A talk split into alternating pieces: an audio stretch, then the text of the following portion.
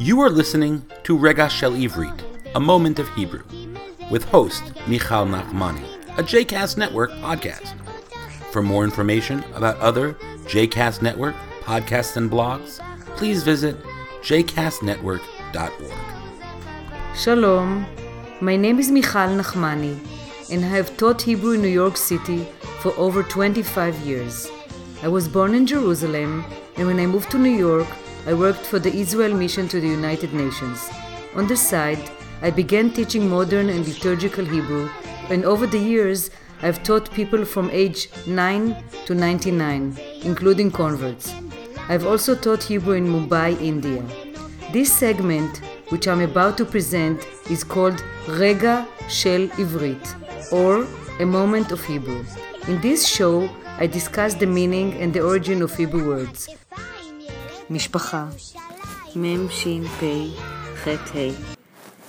The plural משפחות, known in Yiddish as משפוחה. So משפחה is made of different individuals from יחידים, י"ח, י"ד, י"מ. So the, the, there's a close, like the family, there's משפחה קרובה, which is the father, the mother, אבא, אימא, and the ילדים.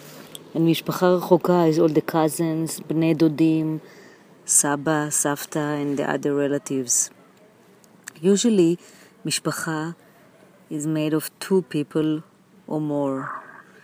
Today, the families don't have to be just from one gender, so you can find משפחות with two fathers, שני אבות, אב, father, א', ב', plural אבות, או שתי אמהות, two mothers, or you can find mishpacha chad horit.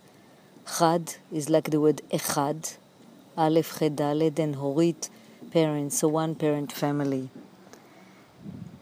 In the mishpacha, in the traditional mishpacha, במשפחה המסורתית, there are roles for the father and the mother, but today is the world is different and there's not so much just the traditional families. And one thing about your family, you cannot choose your family, so you're born to a family and you have to live with this family. In the holidays or Shabbat, people get together with the family and they eat arucha, meal, משפחתית. א', ר', ו', ח', ה', משפחתית, מ', ש', פ', ח', ת', י', ת'. ארוחה משפחתית, family meal. I hope that you have enjoyed this episode and that you will take one of my classes in the future. If you'd like to reach me, I can be reached by email at mzmotek, which means sweetheart, mzmotek, at gmail.com. I also teach Hebrew on Skype.